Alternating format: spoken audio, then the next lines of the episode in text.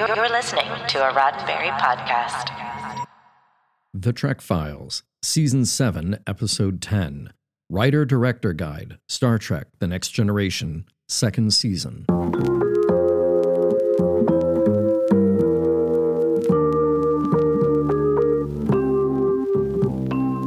Welcome to The Trek Files, a look into the archives of Roddenberry Entertainment from the personal files of Gene Roddenberry. And now your host, Dr. Trek, Larry Nemecek. Hey, hey, welcome back, Star Trek fans. Yes, I know, all you history fans of Star Trek, all you canonistas, I say that lovingly, all you tech heads, even, and of course, you Trekophiles, spelled with an F. Hey, I've got a guest this week. We're going to dive into some later next generation um, bits and bobs. We've got a really interesting document for you this week. As we always do, the document is right there on our Facebook page, facebook.com slash the Trek Files. So uh, you know the drill, you know the routine, and it's never routine, if you know what I mean. Check out the document over there. Meanwhile, here is a little sample of that document audibly performed for you. But hang on, I'll be right back with this week's special guest.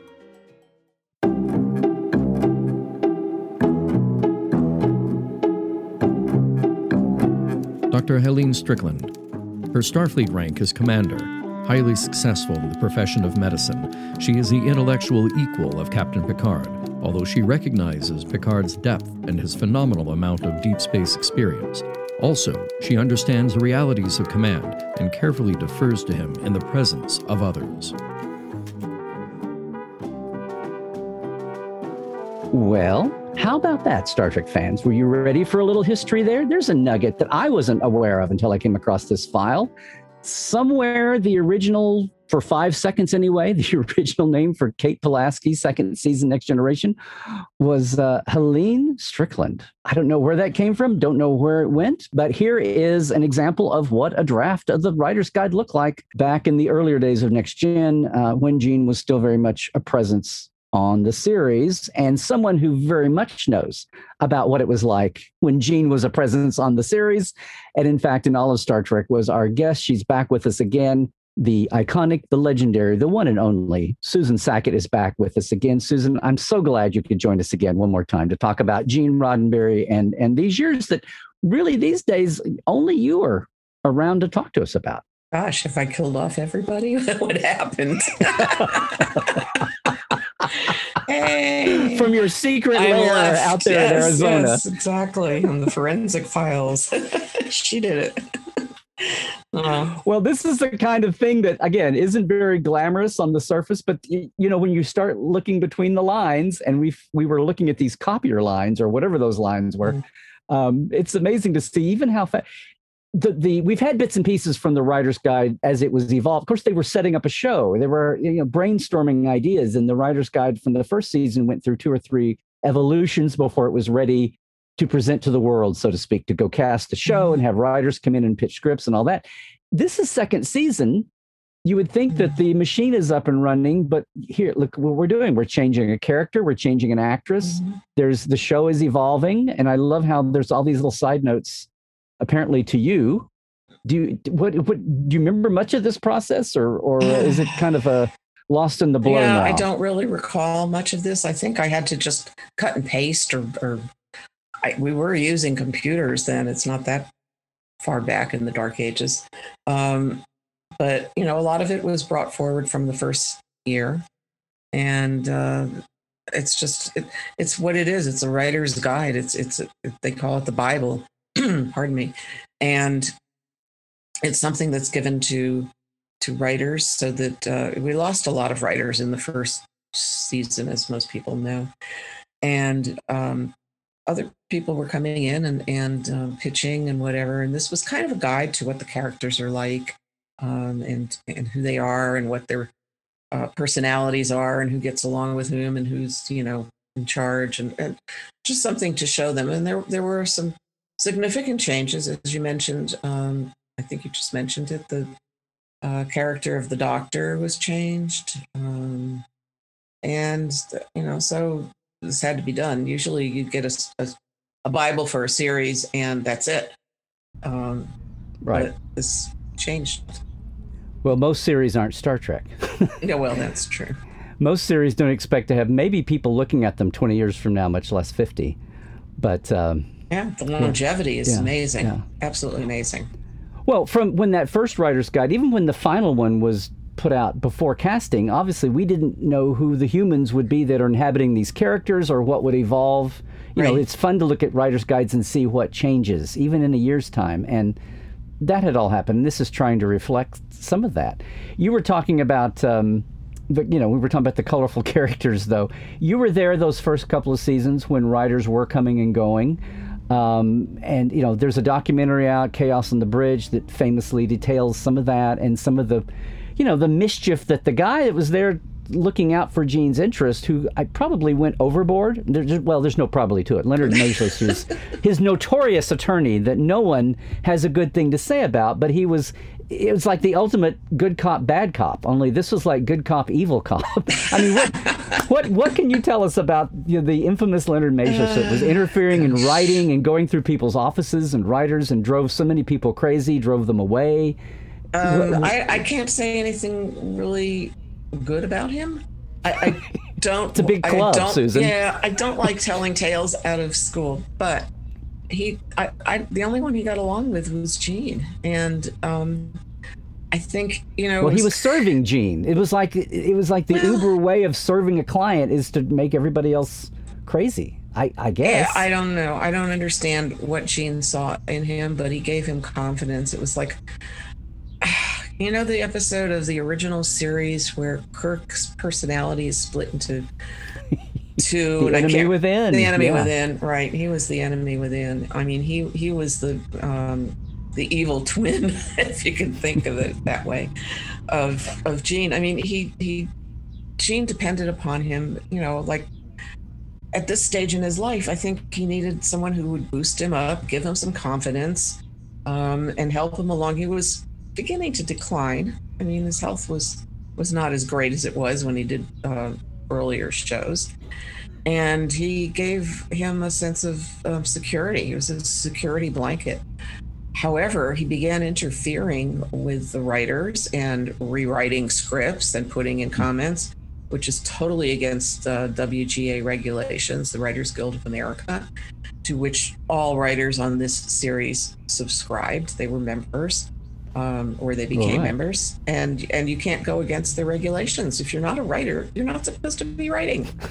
You're supposed to. Your ham-handed notes aren't supposed to be part of the system, right? Well, or he would he would actually rewrite things and have them typed up, or he would send them to the to the uh, the writers themselves that were on staff and say, make this change here. Or Gene sent this note over, and Gene didn't. Um, and Yeah.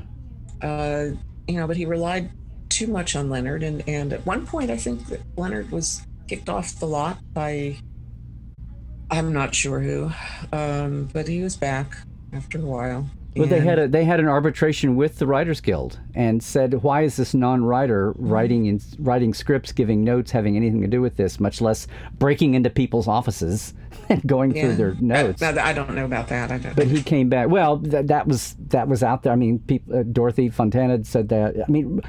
Rick Berman, no less, talked about getting notes over about scripts and saying these are from Gene, and saying, really, like this doesn't sound like Gene's. yeah, and of Yeah, course, some, sometimes there were things that were handwritten in that obviously were not Gene's writing. yes, Um, yes. And you know, Gene was was um, I guess you know not feeling as well as he should, and he was a little insecure, and he trusted Leonard. Um, they had been buddies for years. When I when I started working for Gene in 1974, he he mentioned you know, his Leonard, Leonard Maizlish being his attorney. He says you'll you'll get to meet him and whatever. Um, and who knew? But um, and he had been with him for many years before that. Uh, he was a sly little devil. I tried googling him, and uh, you don't find anything. We cannot find photos of him. There are no the photos. documentary. Yeah, I don't know how yeah. he did that, but there's a sketch. It doesn't quite look as bad as he did. Um, It helped living in the pre-iPhone camera days, but oh still. gosh, yes. Yeah, but yeah. Um, no, I mean, it, he was. Uh, I don't know how he managed to evade getting photos taken, but there's nothing out there that I could find. Um, he has two sons or had two sons. Um, he's no longer living, but um, I can't remember the Brian and Gregory, something like that. But um, they were not involved in the business at all. Um, I think they also became attorneys. But as far as I could tell, in the years that I knew Gene, um, Leonard was, or Gene was Leonard's only client. I mean, he must have had others, but at this point, on Next Generation, right. he was 100% devoted to Gene. I mean, the, you know, there's that. Um, well, there's there's a couple of other, other enigmatic, uh, enigmatic characters from that time, and one of them is Maury Hurley, that had a long career in TV, who was a reputable person and came in. Um, I mean, Leonard apparently hired some of the writers first season, which was set up kind of a conf- conflicting thing too. But Maury Hurley eventually wound up being what today we'd call the showrunner by the end of the first season, and he and Gene apparently at one point had a great relationship, and then it soured in the second season, and a lot of things soured. Um, and maybe that was part of Leonard's, um, you know, machinations too. But what what did what can you remember for us about Maury Hurley? Um, what I remember most about him is um, I, I really don't remember a lot about him except that I didn't have any conflict with him, so I don't know what was going mm-hmm. on behind the scenes. Um, you know, he seemed um, to be in charge. He seemed to, to know what he wanted to do. I thought he worked well with Gene at the beginning. Um, but you know, they parted everybody parted ways. I mean, it was it's a first of all, what they need to know is it's not an easy show to write for. Um, it's not just science yeah. fiction. Let's go out there with our ray guns and shoot the ugly aliens. It's not that kind of science fiction. It's it's it's people fiction. It happens to be set in space and people you know didn't always understand that or if they did they didn't write the characters correctly. That's why there's a bible. Uh, and right. as far as Maizlish getting involved he was stepping into their territory. They had no right he had no right to be there uh, telling all these other people what they needed to do. Um, and i mean david Gerrold just couldn't take it. Dorothy couldn't take it after the first season, and that's part of why they didn't continue. Um, and as far as Hurley goes, and we we always called him Hurley. He never went by Maury, by the way. Okay. He went he went by his last name, Hurley. He was Hurley. Um, hey Hurley. Yeah, yeah exactly. and not everybody, you know, saw things his way, and so there were all kinds of the conflict that went on in the office was probably more dramatic than the conflict on the screen, um, which is the definition of drama. You know, good drama has conflict. Right. Well, we right. had our own, and um, you know, you, you, just didn't know who. It was a revolving door. You didn't know who was going to be coming yeah. in while somebody else was going out the door. You know. Uh, well, but and you were there, and then Hurley left, and then Michael Wagner was there for just yeah, I don't remember him. Five seconds, well. and then Michael Piller came in, and things right. calmed Michael, down. But I yeah. like to think part of that was Michael, and part of that was Maizlish was finally, finally, finally out of there and not yeah. not ginning things up. Yeah, no, he wasn't there, and Michael Piller wouldn't have taken anything from him. Um, Michael Piller was a good guy. He was very yeah. talented, very creative. Um, he saw things clearly. He wasn't that political, as far as I could tell. Um, the you mean political among people? Right, like, right. Oh yeah, no, I'm not talking circle, about yeah. Republicans, Democrats. I'm talking about about uh, you know the, the, inner politics that go mm-hmm. on in any situation. Even you know if you work at the post office, there there's politics. If you work at you know the um, public right. school system, which I did. Um, anyway, so uh, I've lost. But by that, the, the other thing I wanted to make sure we, we talked about was someone, and you're a person keenly aware to talk about this now. Is you mentioned it, Gene's decline, his health, yeah. and then we lost him there at the beginning of the fifth season of the show in '91, October '91. But it's sometimes you know that that saying, uh, the the fish in the pot. Sometimes that you're so close to something that somebody who comes in from a third party view or you, you take snapshots and you can see it but when you're that close the decline is is or the change is not that obvious. I mean are there things that stand um, out in your mind as i mean obviously he had the stroke the mini strokes and that but do you remember anything else about those final years that, that stands out to you now? Um he would forget things that he obviously shouldn't have forgotten. Um, he was very very bright so he could cover well Hmm. if something wasn't going right. Um, and you know, he went to see. I remember one time I, I took him to see his doctor, and he gave him a cognitive test of some kind, and he said he passed it only because. I, not that he tricked the doctor, but that you know he could be one step ahead. He could still do that, but the doctor said, "Yeah, you're normal," but he knew he wasn't. I mean, he was just able to to fool a lot of people, and um, he didn't want people to see him declining. I remember th- the year they named the building on the Paramount lot after him, the Roddenberry building. Um, Well, like five, six months before he passed. it was I don't Yeah. know how many months, but it was it was not too far after that. And you know they had he had to get up and smile. And they had a wheelchair, but then he managed to get up out of it without making a big fuss or anything. And and um, you know he was he was not in denial, but he was trying to you know project an image of strength and trying to. Mhm. Um, he was very concerned about his son being upset if if you know he was only seven rod was only 17 then he was he was so devoted to him um, he was his whole world really and he wanted to project strength to him he didn't want him to be upset um, i don't know how well he pulled that off but uh, he he um, he was brave. I would describe it as being brave. He, he didn't give in and whine and cry and oh woe is me or any of that. Um, he just uh, tried to carry on the best he could. Um, but you know it was obvious that last year and preceding years yeah they were difficult. But um, Right. he tried to he was i think he was glad that um, michael piller was in charge and, and rick berman. The one thing that i'm going to correct here and go on the record is gene was not a fan of ds9 he did not want to see it made. Um, he turned it down cold and um, as soon as he died two weeks later uh, they ignored his wishes and took it to the executives at Paramount and said, Gene loved this. We're going to produce this. What do you think? And they went, Oh, okay, if Gene liked it. Well, Gene did not like it. I'm sorry. This is the truth. I was there. I was there when Gene said, I don't want this done. And uh, they. Let, let me ask if you think that was a, that was a part of where he was in his cognitive decline. No, this was do we have any way of knowing? They had it. They had it. They brought it to him long before that. Um, it was in development for a couple years, I think. I could be off on that, but it was not the week before he died. They showed it to him much. He was he was in his office at Paramount uh, when they showed it to him, and he did not want it. Now they might have changed it since he saw it. Um, and made adjustments and whatnot. And so it might have been something he, he might have later approved if he had had the chance, but he didn't. And they did not waste a moment after his death, after his passing. They went right away to to the uh, executives and said, um, "Gene loved this. Let's do it." Okay. Yeah. Sorry Well- to be the bearer of bad tidings, but that's the truth. Yeah.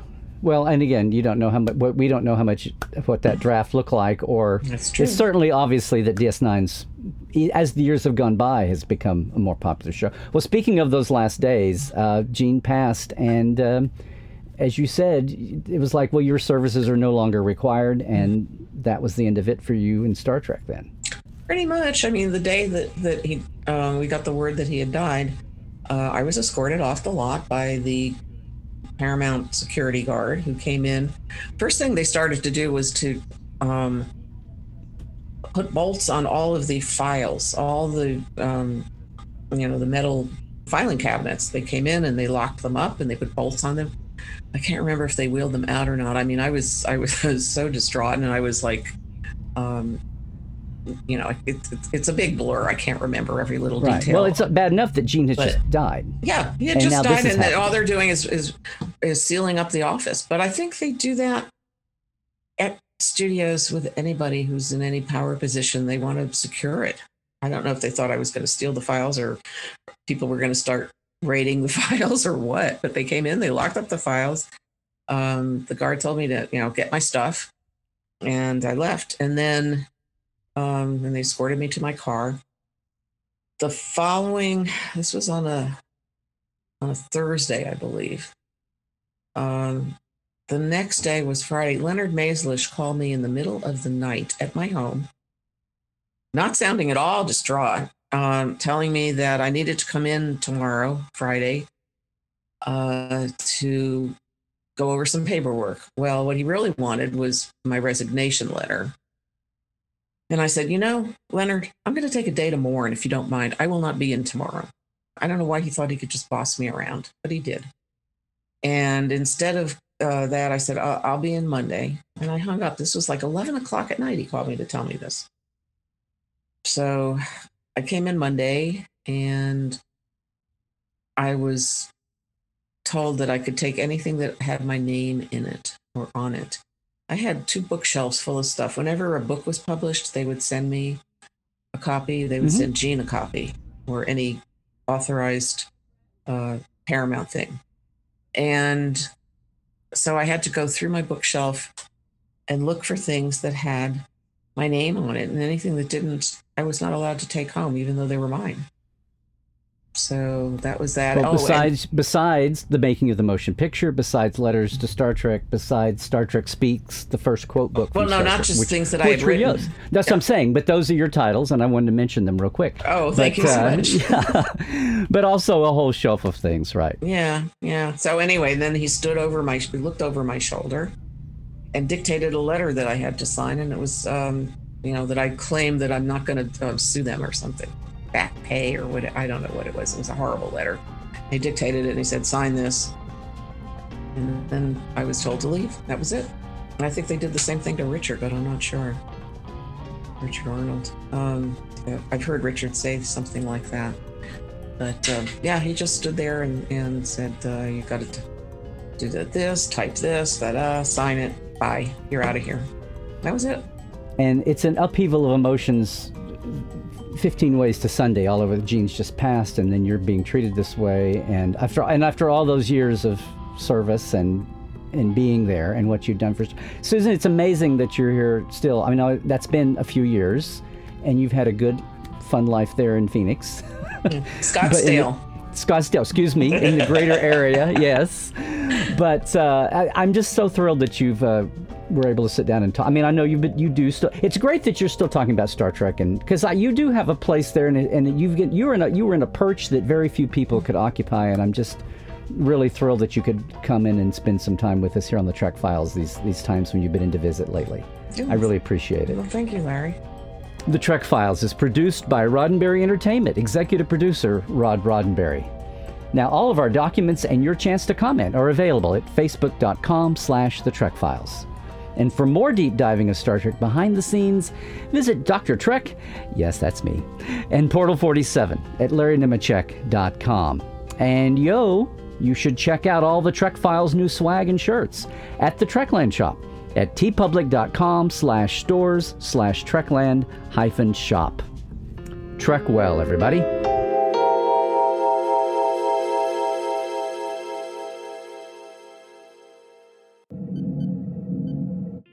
This is a Roddenberry podcast. For more great podcasts, visit podcast.roddenberry.com.